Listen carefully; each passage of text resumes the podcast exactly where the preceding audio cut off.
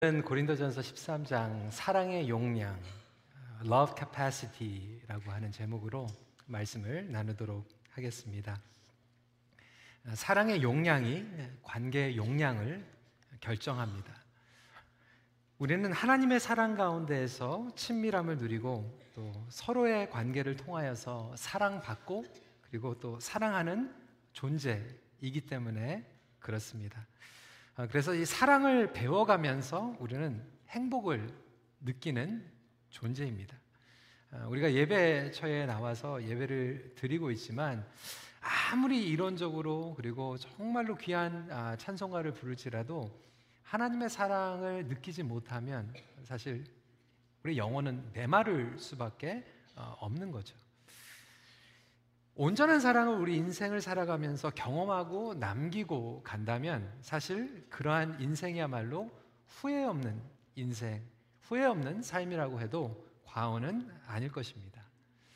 아, 그러면서도 사실 이번 주 설교 준비를 하면서 저는 개인적으로 굉장히 힘들었어요. 아, 왜 그러냐면 우선 고린도전서 23장 말씀을 여러분들이 저보다도 더 잘 알고 계시기 때문에 그렇습니다. 아, 교회를 다니신 분들은 사실 이 고린도전서 13장 내용은 수십 번도 들어 보셨을 것입니다. 아, 좀 너무 식상한 것 같다 이렇게 느끼는 분들도 아, 있는 것 같습니다.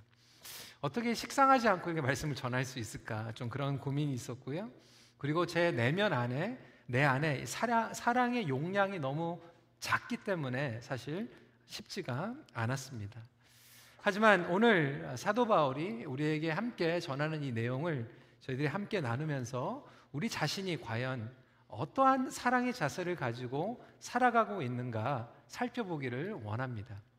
첫 번째로 사랑도 용량이 줄어들 때가 있습니다. 1절 말씀이 이렇게 시작하고 있습니다. 내가 사람의 방언과 천사의 말을 할지라도 사랑이 없으면 소리 나는 구리와 울리는 꽹가리가 되고라고 시작을 하고 있습니다. 사랑이 없으면 아무것도 아니다, 아무 유익이 없다라고 설명을 하면서 1절과 2절과 3절을 통하여서 세 가지 영역에 대해서 이야기하고 있죠. 첫 번째로 말씀의 가르침. 너무나도 귀하죠. 2절에 보니까 기적과 능력의 은사에 대해서 설명하고 있고 3절에 보니까 구제와 섬김에 대한 영역을 이야기하고 있어요. 다시 말해서 1절과 2절과 3절의 것들은 우리가 섬기고 있는 모든 영역들을 포함하고 있는 것이죠. 아무리 탁월하게 이 모든 것들을 감당할지라도 사랑이 없으면 아무것도 없다, 아무것도 아니다, 유익이 없다라고 이야기를 하고 있어요. 심지어는 정말로 탁월해서 천사만 할 수 있는 방언을 할지라도 이거 불가능한 거예요. 인간의 힘으로는 불가능한데 그러한 슈퍼 파워, 슈퍼 은사를 가지고 있을지라도 사랑이 없으면 아무것도 아니다. 훌륭한 일을 성취하여도 사랑이 없으면 하나님 보시기에 아무것도 아니다. 아무리 탁월하고 예리하고 정통주의의 교리와 정말로 말씀의 깊은 이 신학을 가지고 있는 사람도 사랑이 없으면 소용이 없다. 아무리 교회에서 정치를 잘하고 헌법을 다 알고 교회 절차대로 제도적으로 할지라도 그 가운데 사랑이 없으면 아무 소용이 없다. 옳은 판단과 분별력을 가지고 논쟁을 할 때에도 정치, 경제, 신학, 심지어는 목회, 헌신, 그리고 돌보는 일을 하여도 사랑 없이 얼마든지 할 수 있다라고 사도 바울은 이야기하고 있어요. 그 당시에 고린도 교회에는 은사들이 많이 있었어요. 심지어는 재물이 많아가지고 경제적으로 여유가 있었던 성도들도 있어요. 그러다 보니까 경제적으로 여유가 많은 사람들은 교회 많이 가지고 와가지고 교회에서 자기들이 누렸어요. 상대적으로 궁핍한 성도들은 가지고 오지 못해서 교회 안에서 정말 서러움을 당하는 그러한 안타까운 모습들도 있었습니다. 심지어는 세상적으로 잘 나가는 성도들이 교회 와가지고 자기가 가지고 있는 것들을 과시하는 그러한 성도들도 있었어요. 지극히 자기 중심으로 신앙생활 할 수 있다라고 하는 거예요. 내가, 내가 원하는 것을 가지고 와서 내가 원하는 꿈을 펼쳐가는 신앙생활을 얼마든지 할 수 있다라고 하는 거죠. 교회 안에서 공동체 안에서 자기의 존재감을 드러내기 위해서 때로는 은사 때문에 달란트 때문에 시기와 질투가 동기가 되어서 얼마든지 열정을 가지고 섬길 수 있다라고 하는 거예요. 어떤 분들은 몸을 바치고 생명을 바쳐 가지고 섬기는데 철저히 보면 그 안에 사랑이 없어요. 사랑하는 성도 여러분, 이 말씀이 고린도 성도들에게만 하는 것이 아니죠. 사실 우리 모두에게 적용이 됩니다. 어떻게 사랑이 없이 섬길 수 있을까? 저는 어, 예전에는 이 말씀을 보면서 참 굉장히 외식적이다, 이중인격적이다라는 그런 생각을 했어요. 어떻게 사랑이 없으면 섬길 수가 있지? 사랑이 없으면 하지 말아야 되는 게 아니야? 근데 지금 나이가 들어가면서 목회를 쭉 하면서 점점 왜 사도 바울이 이 말을 했는가 이해가 될 것 같아요.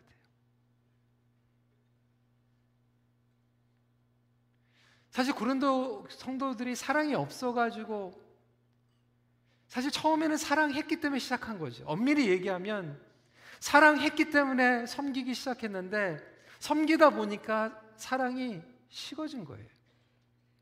사랑이 메말아가기 시작한 거예요. 어, 여러분 부부 생활 오래 하신 분들 가운데 사랑 안 했기 때문에 결혼한 게 아니죠. 억지로 결혼한 게 아니잖아요. 사랑했기 때문에 결혼했어요. 근데 시간이 지나면 지나갈수록 그 사랑의 용량이 줄어들거나 오히려 메마르고 바닥을 드러내는 그런 상태를 우리가 솔직히 경험할 때가 있지 않습니까? 목장을 새로 섬기시는 분들 두렵고 떨리는 마음으로 목장을 시작하죠. 목원 식구들만 봐도 얼마나 사랑스러운지 몰라요.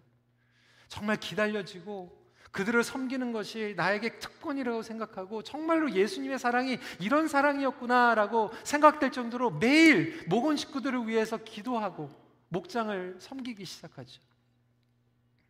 내 마음 가운데 실망과 상처와 괴로움이 찾아오게 되면 의무감으로 때는 정말로 섬기는 그 자체가 지긋지긋해지고 정말로 이렇게 해야 되나 나의 마음은 식어진 채 사랑은 식어져 있는데 사랑의 용량은 줄어들어 있는데 얼마든지 사역을 감당할 수 있다라고 하는 거예요. 부부 간의 관계도 마찬가지고 교회 안에서 사역과 봉사도 마찬가지라고 하는 것이죠. 그렇다면 여러분 왜 무엇이 우리의 사랑의 용량을 줄어들게 하고 결국 메마른 상태까지 만들어 버립니까? 어떤 분들은 실망, 배신감, 의미 없이 반복적인 생활과 섬김 가운데에서 의무감 가운데에서도 완전히 우리의 사랑의 용량이 바닥이 난 경우들을 보게 됩니다. 사도 바울은 은사도 중요하지만 달란트도 중요하지만 그거보다 가장 중요한 것이 사랑이라고 얘기하고 있는데 우리의 삶 가운데에서 은사가 뛰어나고 달란트가 있는데도 불구하고 사랑이 식어져 있는 거죠. 그러다 보니까 교회에서도 섬기는데요. 내가 섬기는 이상의 뭐 어떠한 행사가 생긴다. 우리 같이 기도하자 그러면 마음이 힘들어요. 왜 그렇습니까? 그러면서 여러 가지 핑계를 댈 수 있어요. 아, 예전에는 됐는데 이제는 안 됩니다.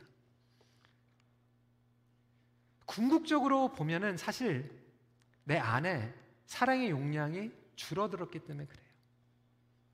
여러분 정말로 사랑하잖아요. 그러면 2시간, 3시간 운전하는 게 안 아깝습니다. 잠 1시간 들 자는 게 아깝지가 않아요.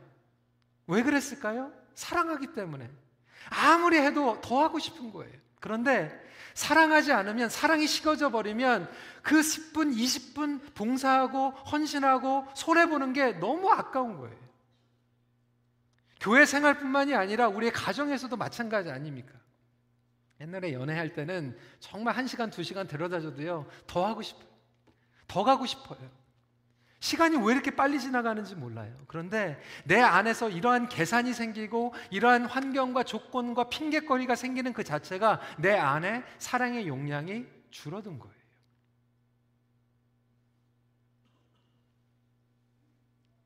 화해하지 않았는데도 기도가 없는데도 말씀이 없는데도 이 나눔이 없는 것들이 익숙해지는 거예요. 제가 부부 학교를 해보면요, 아, 그게 탁 티가 나요. 예, 부부들에게 정말 우리 부부가 예수 안에서 거한다는 게 무엇입니까? 정말 같이 예배하고 같이 손잡고 어려울 때마다 손잡고 같이 기도해주고 그렇게 살아가는 게 부부 생활이 아닙니까? 그렇게 하면 그래도 젊은 부부들은 이렇게 얘기하면 막 눈물을 막 흘려요. 아, 맞아, 그렇게 해야지. 이제 좀 나이 드신 분들은 뭐 아이, 20년, 30년 이렇게 살았는데 그냥 이렇게 살다 가는 거지. 뭐 이렇게 그냥 예. 왜 그렇게 생각합니까? 이미 내 안에 사랑이 메말라진 거죠. 사랑의 용량이 줄어든 거죠. 위기 의식이 없는 거죠. 혹시 가정을 섬기고 교회 공동체를 섬기면서도 사랑의 용량이 고갈된 채 의무감으로 헌신적으로 섬기고 있는 분들이 계시고 있지는 않습니까? 만약에 주님께서 여러분들의 사랑의 상태와 사랑의 용량을 오늘 이 시간에 점검하신다면 여러분들의 상태는 어떠하십니까?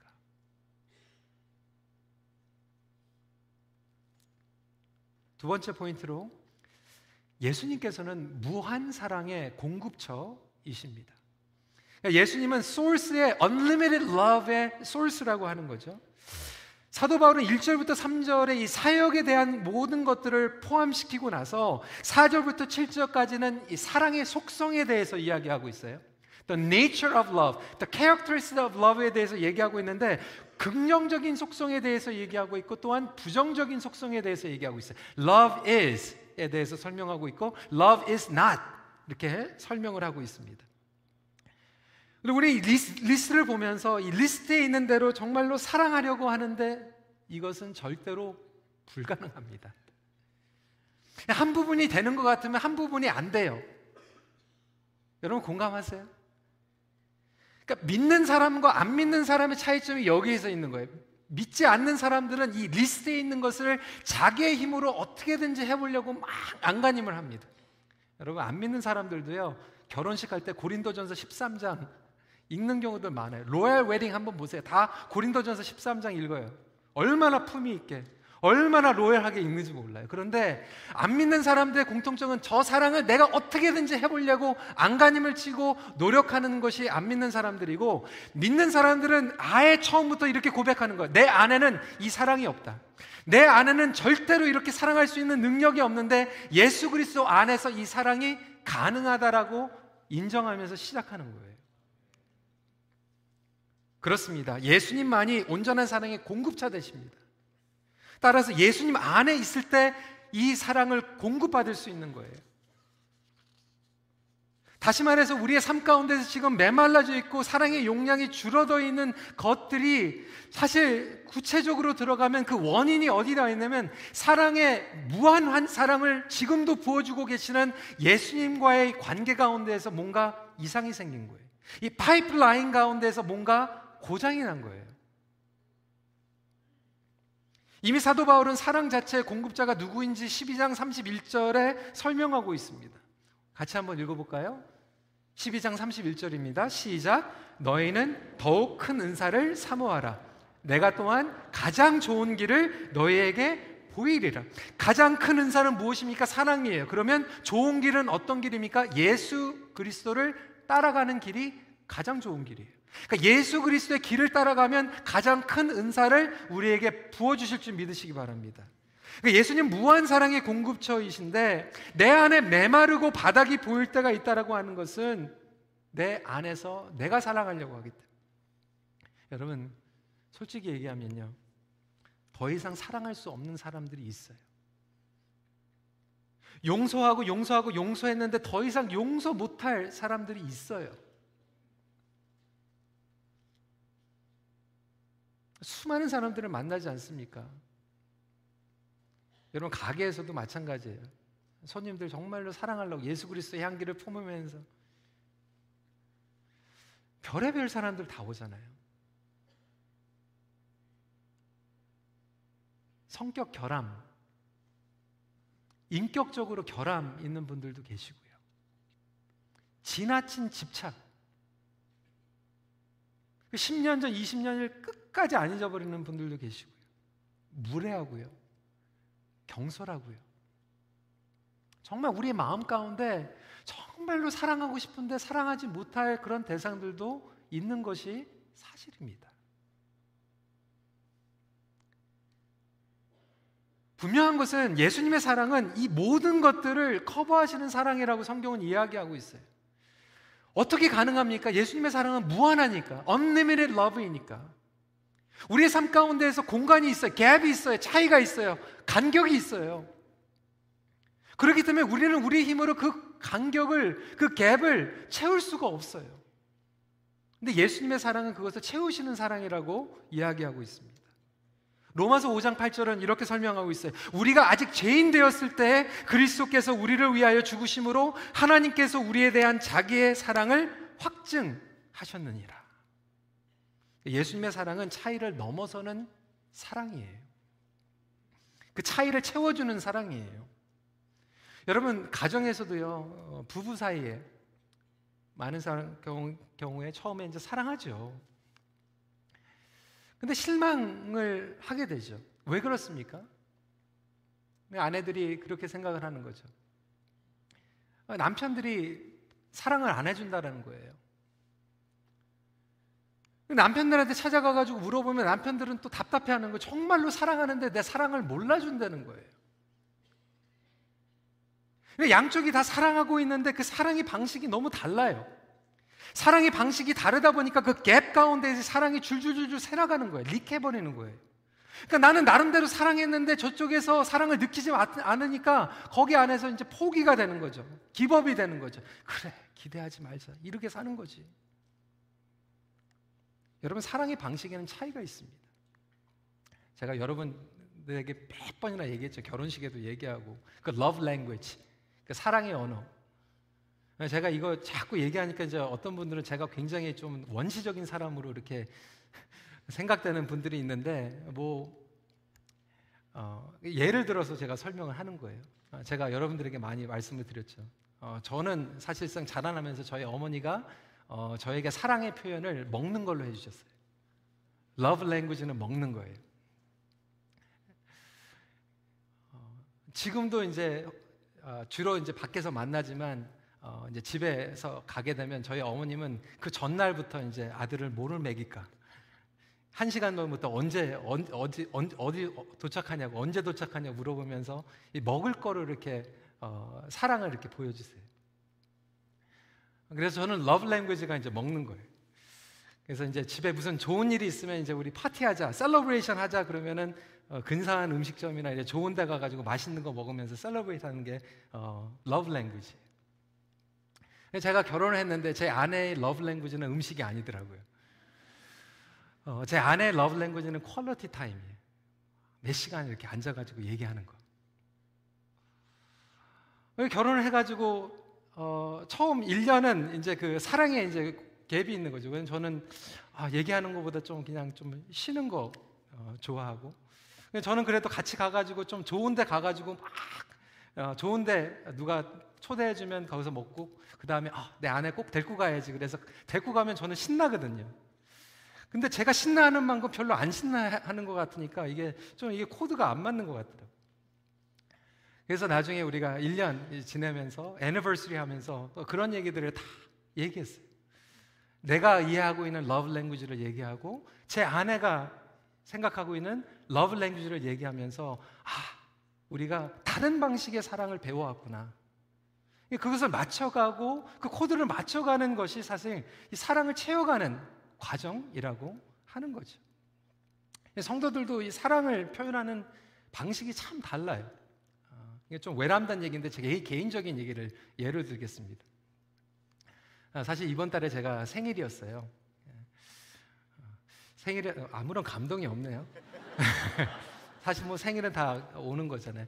어, 생일이었는데 아, 제가 이제 한국에 이제 집회를 마치고 이제 왔는데 아, 깜짝 놀랐어요. 왜냐하면 목회자들이 어, 저희 목회자들이 이렇게 돈을 걷어가지고 조금씩 조금씩 돈을 걷어가지고 어, 저에게 이제 귀한 선물을 어, 해줬어요. 어, 이게 보이시는지 모르겠는데 애플워치입니다. 어, 근데 이제 이게 어, 이 heart rate를 이렇게 측정을 해주는 제가 사실 연초에 어, 어, 심장이 좀 힘들어가지고 어, 이머전시를 좀 간 적이 있어요. 그래서 지금도 이제 heart specialist를 보고 있는데 목회자들이 이제 그게 좀 걱정이 됐던 것 같아요. 어, 그래서 이 heart rate가 되는 그래서 만약에 이제 heart가 이상하게 되면 여기에서 이제 삑삑 소리가 나고 이제 911 이렇게 어, 되는 뭐 그런 거예요. 어 제가 이걸 받고 나서 너무나도 이제 귀한 선물을 이렇게 주니까 막 감동이 나고 막 눈물이 날라고 그러더라고. 예, 목회팀에서 막 너무나도 신이 나가지고 저한테 그러는 목사님, 어, 그거 차고 이제 설교할 때 하면 우리가 그거 하면서 우리가 정말 응원해 줄게요. 이렇게 어, 얘기를 했습니다. 이제 LED 스크린이 이게 좀 이게 참 이게 이게 안 좋은 게 이게 다 이제 보이다 보니까 이제 어느 분들이 이제 LED 스크린으로 제가 설교하는데 말씀을 들어야 되는데 이 시계를 보시고 나서 이제 막 이제 아, 신, 신이 난 거죠. 아, 노희송 목사님 최신 시계 이제 어, 시계를 찾다 그래가지고 몇 분들이 이제 막 이게 신나는 거예요. 이제 아, 노 목사님이 정말 최신의 시계를 찾다 이래가지고 얘기를 한 거죠. 그분들은 이제 사랑의 방식이 뭐예요? 우리 목회자들은 사랑의 방식이 저에게 선물해 준 거. 어, 다른 분들은 이제 사랑의 방식이 아, 우리 목사님 좋은 시계 찾다. 이거 가지고 이제 어, 이제 사랑을 표현하는 거죠. 그러니까 이거를 들은 이제 우리 식구들은 아, 목사가 괜히 좋은 시계 차가지고 또 누가 성도들이 또 시험 받는 게 아닌가 또 이제 걱정이 돼가지고 아, 설교할 때 그거 아, 차지 말라고 또 이제 이렇게 얘기를 하니까 여러분 다 사랑하는 거예요. 목회자들은 나름대로 사랑해가지고 선물을 해주고 누구는 사랑해가지고 막 자랑하고 누구는 사랑하니까 혹시 이게 흠이 될까봐 걱정하는 거거든요. 저희 어머님은 지금도 주일마다 인터넷 설교가 올라올 기다리세요. 다른 교회 다니시기 때문에. 그러면서 제일 걱정하시는 게 혹시 제가 설교하다가 실수하지는 않을까. 조마조마하면서 이 설교를 들으시거든요. 저희 어머니도 걱정하시는 게 사랑의 방식이에요. 여러분 다 사랑하는데 사랑의 방식이 달라요. 교회에서도 사실 갈등이 일어나고 싸움이 일어나고 분쟁이 일어나는 이유를 다 보면 사실 사랑하지 않는 사람들은 아론케어예요.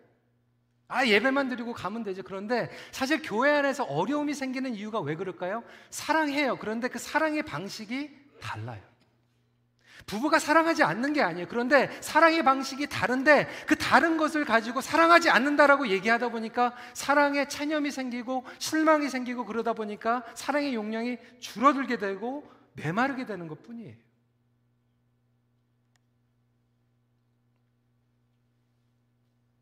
내가 사랑할 수 있는 세상, 나랑 마음이 꼭 맞는 사람, 나의 취향과 나의 성향이 맞는 사람과 사랑하는 거 얼마든지 할 수 있어요.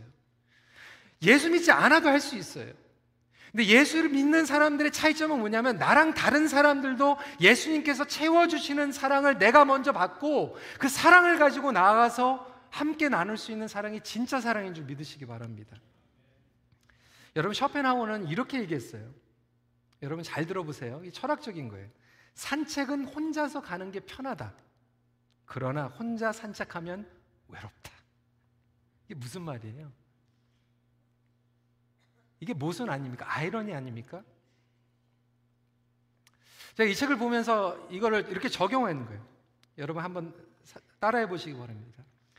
따라해 보세요. 혼자 함께 사랑하는 비밀. 말이 안 되죠. 이거 어떻게 혼자 함께 사랑하는가?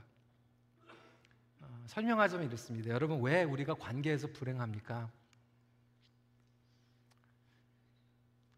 엄밀히 얘기하면 내가 혼자 있을 때 불행하기 때문에 관계에서 불행한 거예요. 내 왜 내가 가정 생활에서 불행하냐면 내가 예수 그리스도 안에서 혼자 불행하기 때문에 가정 생활이 불행한 거예요. 왜? 내 안에 예수님의 사랑이 고갈되어 있기 때문에 우선적으로 예수님과의 관계에서 문제가 생긴 영역들이 있기 때문에 채워지지 않다 보니까 다른 사람들에게 흘러가지 못하는 거예요.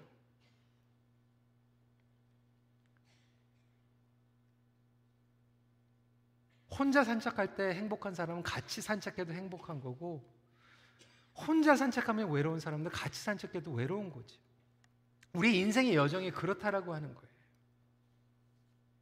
성도 여러분, 주님께서 여러분들이 가지고 있는 그 갭, 공백을 사랑으로 오늘 이 시간에 채워주시길 간절히 소원합니다.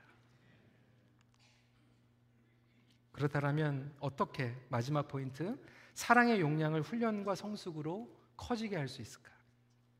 여러분 사랑의 용량은요 저절로 넓어지는 게 아니에요. 저절로 늘어나는 게 아니에요. 의도적인 훈련을 통해서 늘어납니다. 인텐셔널리티가 필요합니다. 사실 여러분 한번 생각을 해보세요. 여러분들 관계에서도요, 어떤 관계는 정말로 누가 큰 실수를 하고 여러분들에게 상처를 줬는데도 그것이 리커버가 된 관계들이 있고요. 어떤 관계들은 정말로 크게 싸우지도 않았는데 그냥 점점 멀어지는 관계들이 있어요. 왜 그럴까요? 만회할 수 있는, 의도적으로 만회할 수 있는 기회를 못 찾은 거죠. 여러분 가족들도 마찬가지예요. 멀리 사는 가족들, 뭐 밴쿠버나 한국에 있는 가족들은요, 오히려 우리 목장 식구들보다 덜 사랑을 느끼는 경우들이 있어요. 왜 그럴까요? 사랑의 용량을 넓혀가는 기회들을 못 찾는 거예요. 의도적인 훈련과 성장과 성숙할 수 있는 기회들을 갖지 못하기 때문에 그런 거예요. 그렇다면 어떻게 이 사랑의 용량을 우리가 늘려갈 수 있을까? 사도 바울은 오늘 말씀을 통해서 분명하게 우리에게 어린아이와 같은 사랑을 하지 말고 성숙한 사랑을 하라고 도전하고 있어요. 11절 말씀 같이 읽도록 하겠습니다. 시작. 내가 어렸을 때에는 말하는 것이 어린아이와 같고 깨닫는 것이 어린아이와 같고 생각하는 것이 어린아이와 같다가 장성한 사람이 되어서는 어린아이의 일을 버렸노라. 어린아이와 같은 사랑에서 성숙해져야 됩니다. 어떻게 성장하고 성숙할 수 있을까? 여러분, 성숙한 사랑은 균형 잡힌 사랑입니다. 균형 잡힌 사랑은 총체적인 사랑입니다. 그렇다면 이 사랑을 우리가 연습하고 훈련하고 성숙시켜 나가야 되는데 어떻게 이것이 가능할까? 세 가지로 나누도록 하겠습니다. 첫 번째로는 머리로 사랑하는 훈련을 통하여 이루어집니다. 여러분 사실 우리가 사랑 그러면 자꾸 가슴으로 사랑을 하려고 하는데 가슴으로 사랑하는 것도 중요하지만 그건 두 번째예요. 첫 번째로 사실 정말로 사랑하려면 머리로 사랑해야 돼. 가슴은요 머리에서 보내는 시그널이에요. 머리에서 보내는 것을 느끼는 거예요. 그래서 우리는 먼저 머리로 사랑해야 됩니다. 그런데 우리의 머리는 지나치게 그리고 우리의 죄성 때문에 이기주의적인 DNA를 가지고 있어요. 우리의 뇌는요, 항상 우리의 중심으로 생각합니다. 그래서 어르신들도 그렇게 얘기하잖아요. 50년 같이 살았던 배우자가 몸이 아프니까 제일 먼저 생기는 것은, 아, 우리 자기 아프겠다. 그게 아니에요. 내가 어떻게 병간호하지? 내가 병원에 어떻게 왔다 갔다 하지? 내 생각하는 거예요. 그래서 사랑을 해도 내 중심으로 사랑하는 거예요. 내 말로, 나의 사랑의 언어로 표현하는 거예요. 그리고 상대방이 내가 원하는 대로 사랑해 주길 원하는 거예요. 그래서 정말로 사랑을 원숙하게 해나가기 위해서는 내 생각이 어떻게 사랑하는지를 배워야 돼요. 여러분, 사람이 바, 바뀔 수 있습니까? 어떻게 생각하세요? 사람이 바뀔 수 있다고 생각하세요? 안 바뀌면 우리가 여기서 뭐, 뭐 하고 있는 거예요? 바뀝니다. 그런데 바뀌는 게 있고 안 바뀌는 게 있죠. 예를 들어서 여러분들의 IQ는 안 바뀌어요. 여러분들의 기질은 안 바뀌어요. 그럼 뭐가 바뀐다라고 하는가? 사실 우리의 관점과 우리의 자세가 바뀝니다. 근데 우리의 관점과 우리의 자세, 그러니까 누구를 사랑한다라고 하는 것은 그 사람을 향한 관점과 그 사람에 대한 자세가 바뀌는 거예요.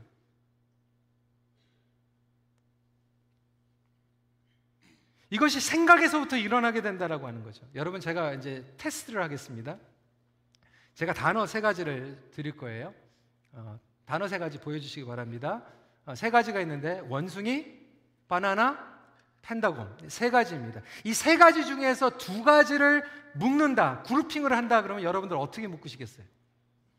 원숭이하고 바나나 그렇죠. 일부 때도 그렇게 다들 얘기하대.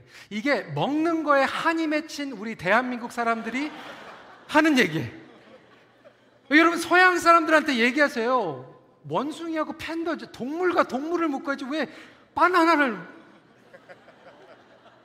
근데 우리는 그냥 생각이 그냥 글로 가요. 왜? 먹는데 한이 맺혔거든요. 아니 원숭이하고 팬다가 동물원에 가 있지. 동물이잖아요, 동물. 바나나는 전혀 다리도 없어요. 숨도 못 쉬어요. 뭐가 공통점이 더 많아요? 원숭이하고 팬다예요. 근데 우리는 그냥 생각적으로 그냥 그렇게 생각해 버려요. 제가 이번에 한국에 갔더니 일기예보를 보는데 전국에 비가 온대요. 여러분 이해가 되세요? 전국에 비가 온다고? 어, 되죠. 전국에 비가 오잖아요. 대한민국에. 서울부터 부산까지 비가 와요. 근데 여러분 캐나다에서 전국에 비가 오면 이것은 종말이 온 거예요. 종말이. 어떻게 밴쿠버에서 헬리팩스하고 노바스코시하고 토론토까지 전국에 비가 이거는 그냥 예수님 오시는 거거든요. 이게 말이 안 되는 건데 여러분 그러니까 미국에서는 캐나다에서는 생각조차 못하는 것을 우리는 그 생각으로 하고 있거든요. 왜 그렇습니까? 나의 생각이 너무나도 제한되어 있고 그 제한되어 있는 생각으로 다른 사람들을 사랑하는 게 쉽지가 않은 거예요. 생각의 용량이라고 하는 거죠. 여러분, 하나님을 사랑한다라고 하는 거는 하나님을 알아가는 거잖아요. 우리가 하나님을 말씀으로 알지 못하는데 어떻게 하나님을 사랑합니까? 그러니까 내가 원하는 대로 하나님을 사랑하는 거거든요. 그러니까 내가 원하는 대로 하나님께서 안 해주시면 하나님께서 섭섭한 거예요. 근데 하나님을 정말 말씀으로 하나님의 지식으로 알아가기 시작하면 하나님을 온전하게 사랑하는 생각이 넓어지기 시작하는 거죠. 그 상대방도 마찬가지예요. 여러분, 여러분들 자녀를 사랑하고 여러분들의 배우자를 사랑하는데 여러분, 여러분들 생각에는 얼마만큼 생각하고 있습니까? 교회에 대해서 여러분들 어떻게 생각하고 있어요? 여러분들이 생각하는 것이 여러분들이 사랑하는 거예요. 우리가 찬양을 5분, 10분 하면서 주님 사랑합니다, 사랑합니다 하지만 사실 여러분들이 월요일부터 토요일까지 제일 많이 생각한 것이 여러분들이 사랑하는 거고 여러분들이 예배하는 거고 여러분들이 우상숭배하는 거예요. 그렇잖아요. 그래서 우리가 정말로 사랑의 용량을 넓혀가는 것은 생각으로 사랑하는 것을 훈련시켜 나가는 거예요. 나에 대해서 정말로 부정적으로, 자신에 대해서 부정적으로 생각하고 있는 사람들은 자신을 학대하는 거죠. 정말 하나님께서 주신 말씀대로 나 자신을 바라봤을 때 내가 넘어지고 죄를 졌고 실수를 해도 나는 하나님께서 주신 존귀하신 사람이야 라고 생각하는 사람은 자신을 사랑할 수 있는 거.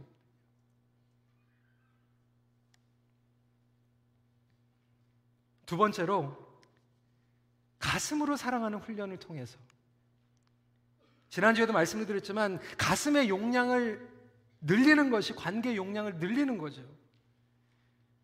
그런데 우리가 어떻게 하면 모든 것을 참으면서 가슴의 용량을 넓힐 수 있습니까? 어떤 분들은 사역을 정말로 사랑해요. 그 사역에 대한 본질과 그 사역에 대한 원칙은 너무나도 사랑하는데 그 사역을 하면서 나랑 다른 방식으로 사랑하는 사람들을 가슴으로 품어주지 못해. 어떻게 하면 가슴의 용량을 넓힐 수 있습니까, 여러분? 제 결론은 불가능하다. 아무리 찢으려고 해도 안 돼.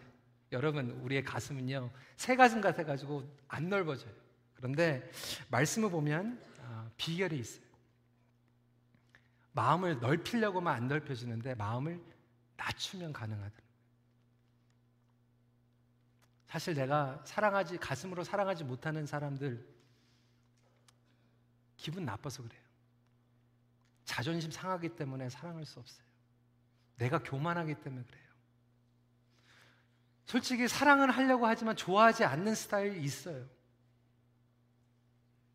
근데 주님께서는 모든 사람들을 좋아하라고 얘기하지 않았어요. 그런데 모든 사람들을 사랑하라고 얘기했어요. 좋아하지 않는 사람은 어떻게 사랑하죠? 내 마음을 낮출 때 가능하다라고 얘기하고 있어요. 우리의 마음을 낮게 하면 그들도 사랑할 수 있습니다. 하나님의 은혜는 낮은 곳으로 더 강하게 흘러내려가기 때문에 그렇습니다. 잠천수에는 이렇게 얘기했어요. 땅은 낮아야 비로소 물이 모이는 바다가 되고 사람은 스스로 낮춰야 사람들의 신망을 얻어 절로 높아진다. 세상의 모든 일은 낮은 데서 시작한다. 바다가요 넓어가지고 바다가 된 게 아니에요. 바다는 낮아서 바다가 된 거예요. 예수님은 십자가를 통해서 그것을 증명해 주셨습니다. 예수님은 온 인류를 품기 위해서 가장 낮은 곳으로 오셨습니다. 예수님은 하나님의 아들이고 창조주이셨지만 자신을 낮추셔서 이 땅에 오셨고 목수의 아들로 성장하셨으며 가장 비천한 십자가를 지셨어요. 사랑의 절정은 십자가의 겸손인 줄 믿으시기 바랍니다. 그래서 여러분 6세기의 성 베네딕트 정말로 사랑하고 싶은데 사랑이 안 되는 거예요. 정말로 인격이 변하고 싶은데 그게 안 되는 거예요. 그래서 그가 기도하면서 깨달은 게 있어요. 아, 온전한 사랑을 위해서는 딱 한 가지 방법밖에 없다. 겸손해지는 거다. 그러면서 그는 수도원에서 훈련을 시키기에 겸손의 12단계의 사다리로 훈련을 하기 시작했어요. 오늘 시간이 많이 지나가서 12가지 다 못 나눌 것 같은데 제가 그냥 읽어만 드릴게요. 여러분 웹사이트에 올릴 테니까 여러분들 웹사이트에서 보시기 바랍니다. 1단계에서는 하나님에 대한 의식과 경외함. 2단계는 하나님 뜻의 순응함. 자신이나 타인의 뜻이 아닌 하나님의 뜻을 행하는 단계죠. 3단계로 이웃에 대한 존중이죠. 4단계로는 인내, 5단계로는 절대 정직, 6단계로는 양보.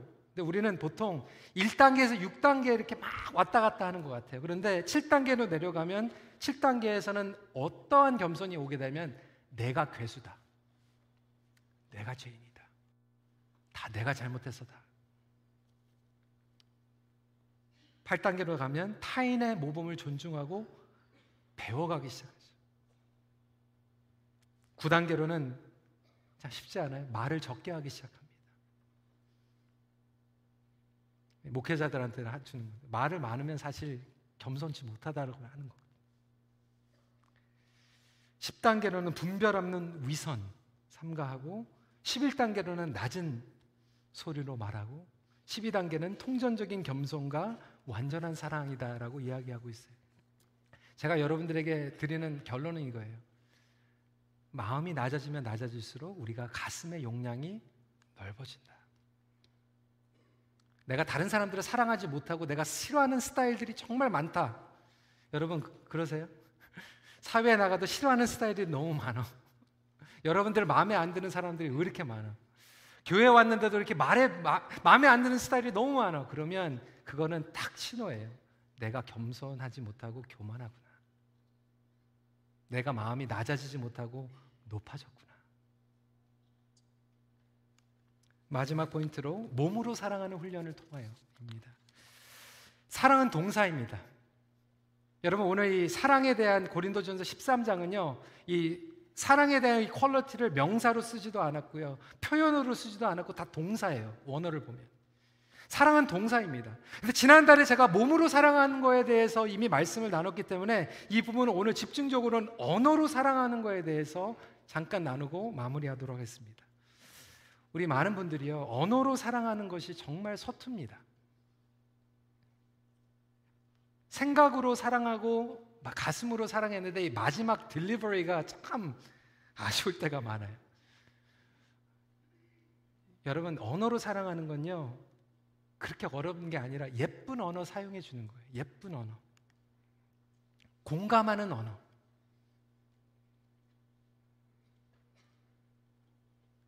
우리는 너무나도 성급하게 내뱉는 언어들이 많아요. 미성숙한 언어. 사랑이 부족한 언어들이 얼마나 많은지 몰라요. 제가 지난번에도 어떤 방송을 보니까 그랬더라고요. 남편이 그래도 좀 어, 어, 승진해가지고 어? 집에 들어왔는데 그래도 아내가 좋은 말은 뭐예요? 아, 당신 나도 이렇게 좋은데 당신 진짜 좋겠다. 예쁜 언어잖아요.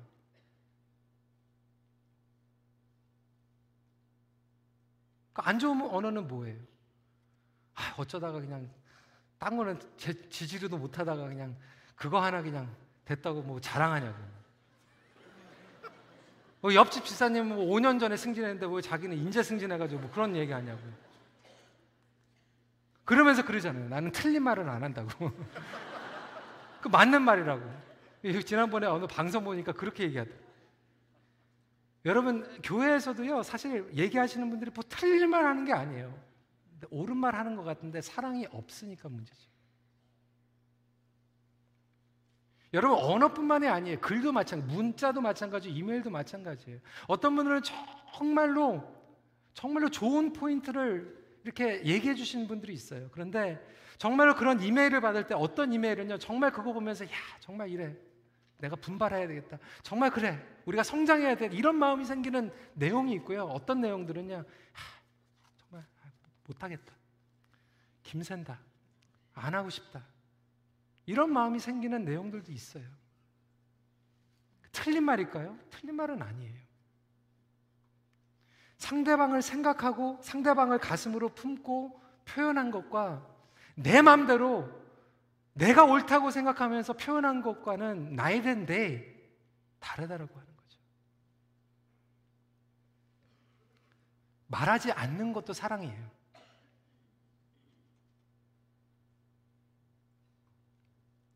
조병수 교수님은 고린도전서 어떻게 읽을 것일까라고 해서 그 책에서 이렇게 설명하고 있습니다.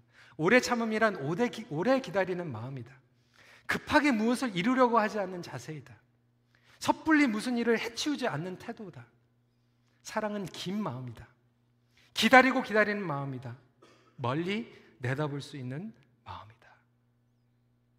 절제하고 오래 참고 존중해 주는 것. 사랑하는 성도 여러분, 오늘 말씀을 마무리합니다. 사랑 이 부분만큼은 하나님께서 우리에게 평생 동안 훈련시키십니다. 오늘 본문에 보니까요, 은사 떨어져요. 사역 끝나요.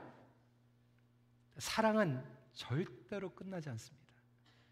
8절부터 10절 말씀 같이 읽을까요? 시작. 사랑은 언제까지나 떨어지지 아니하되 예언도 패하고 방언도 그치고 지식도 패하리라. 우리는 부분적으로 알고 부분적으로 예언하니 온전한 것이 올 때에는 부분적으로 하던 것이 배하리라. 하나님께서 이 사랑만큼은 우리가 온전하게 사랑할 때까지 포기하지 않으시겠다라고 하는 거예요. 우리 교회 안에 우리 어르신들 많이 계세요. 여러분들 우리 어르신들 다른 사역들은 다 내려놔도 돼요. 그런데 사랑하는 것만큼은 소흡하는 그 순간까지 배우시고 섬기시길 주님의 이름으로 부탁을 드립니다. 사랑만큼은 평생 가져가는 것. 사랑하는 성도 여러분, 여러분 삶 가운데 사랑이 식어져 있습니까? 목회자들 가운데, 직분자들 가운데 의무적으로 섬기고 있지만 사랑이 식어져 있고 가정에 매일매일 들어가서 내가 해야 될 모든 것들을 다 하고 있지만 사랑이 식어져 있고 하나님 앞에 형식적인 예배는 드리지만 사랑이 식어져 있는 그런 부분들이 있다라면 오늘 이 시간에 주님 다시 채워주세요. 주님의 사랑은 무한 사랑이잖아요. 주님 나에게 채워주셔서 나의 사랑의 용량을 다시 늘려주시고 나의 주변에 있는 사람들에게 교회 공동체 생각으로 사랑하고 가슴으로 사랑하고 그리고 나의 몸과 나의 언어로 사랑하는 것을 평생토록 가르쳐 주셔서 사랑 가지고 주님을 기쁨으로 만날 수 있는 우리 모두가 되게 하여 주시옵소서. 이렇게 고백할 수 있는 우리 모두가 되길 간절히 소원합니다. 사랑의 용량을 평생 늘려가는 것이 사명입니다. 기도하겠습니다. 시간 오늘 말씀 붙잡고 아, 기도하는 시간 갖길 원하는데요. 시간에 이렇게 기도했으면 좋겠어요. 혹시 여러분들 아, 주님을 향한 사랑, 심지어는 여러분들이 평생 같이 살아가는 가족 식구들, 부모님, 자녀, 믿음의 공동체, 이들을 생각하면서 여러분들의 마음의 영역들이 혹시 사랑의 용량이 막 줄어들 있고 메말라 있고 오히려 바닥이 드러낸 그런 부분들이 있다라면 우리 시간에 주님 앞에 나갔으면 좋겠어요. 주님, 내가 바닥이 났습니다. 사랑이 식었습니다. 주님, 저를 채워주세요. 나의 사랑은 이미 limitation이 있지만 하나님의 사랑은 unlimited 부어주신다라고 했다면 주님 이 시간에도 내가 사랑할 수 없는 사람, 나에게 차이가 있는 사람, 공백이 있는 사람, 사랑의 표현의 방식이 있었던 차이가 있었던 사람들도 사랑해 줄 수 있는 사랑을 보여주셔서 주님 온전하게 생각으로 마음으로 언어로 사랑할 수 있는 법을 훈련시켜 주세요. 우리 시간에 같이 주님 앞에 간절한 마음으로 기도하는 시간 갖도록 하겠습니다. 기도하시겠습니다. 아버지 아버지 하나님 저희들이 사랑이 사랑이 메말라져 있습니다. 아버지 하나님 그 사랑을 배울 수 있도록 인도하여 주시옵시고 아버지 하나님 그런 마음을 그런 말씀을 저희들이 배우며 또 적용하며 나갈 수 있도록 함께하여 주시옵소서. 아버지 하나님 저희들에게 사랑이 메말라 있습니다. 사랑의 용량이 떨어져 있습니다. 아버지 하나님 저희들을 불쌍히 여겨 주시고 우리의 삶 가운데 그러한 회복이 일어나기를 간절히 기도합니다. 아버지 하나님 우리가 우리의 힘으로 하려고 했던 우리 이해하지 못하고 품어주지 못했던 용납해주지 못했던 사람들이 있습니다. 하지만 주님 주님과 다시 한번 연결되며 주님 저희들이 함께 섬기며 나아갈 수 있는 그런 사랑을 갖게 하여 주셔서 내 안에 메말라 있고 바닥에 있는 사랑이 다시 한번 주님 때문에 충만하게 나아갈 수 있는 그런 시간이 되게 하여 주시옵소서. 우리 시간에 함께 잘하는 찬양이죠. 천사의 말을 하는 사람도 찬양하도록 하겠습니다.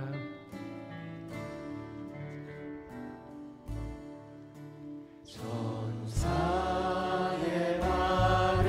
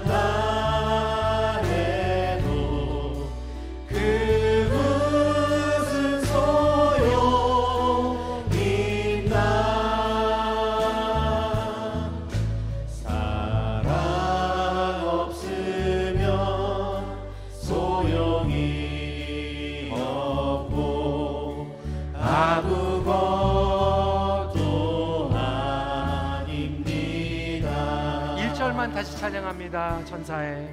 천사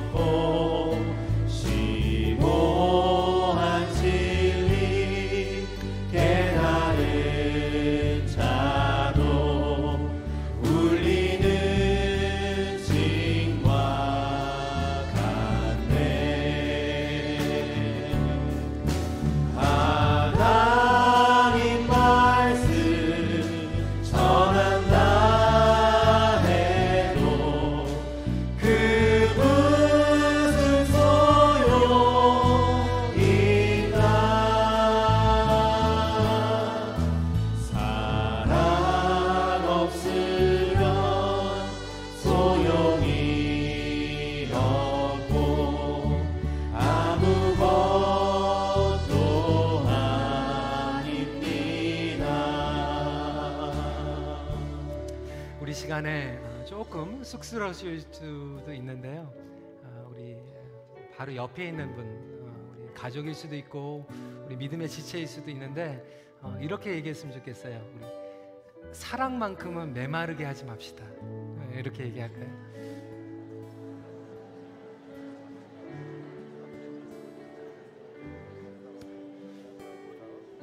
우리 봉헌 기도자 나오실 때까지 다시 한번 우리의 손을 우리 마음에 얹고 아, 이렇게 기도했으면 좋겠어요. 짧게나마 하나님 우리에게 사랑을 채워주시고 우리 큰빛교회가 우리 가족이 사랑을 하는 가족 그리고 교회가 되게 하여 주시고 하나님을 사랑하는 사랑이 메마르지 않게 하여 주세요. 우리 시간에 아, 짧게 다시 한번 기도하도록 하겠습니다. 기도하시겠습니다.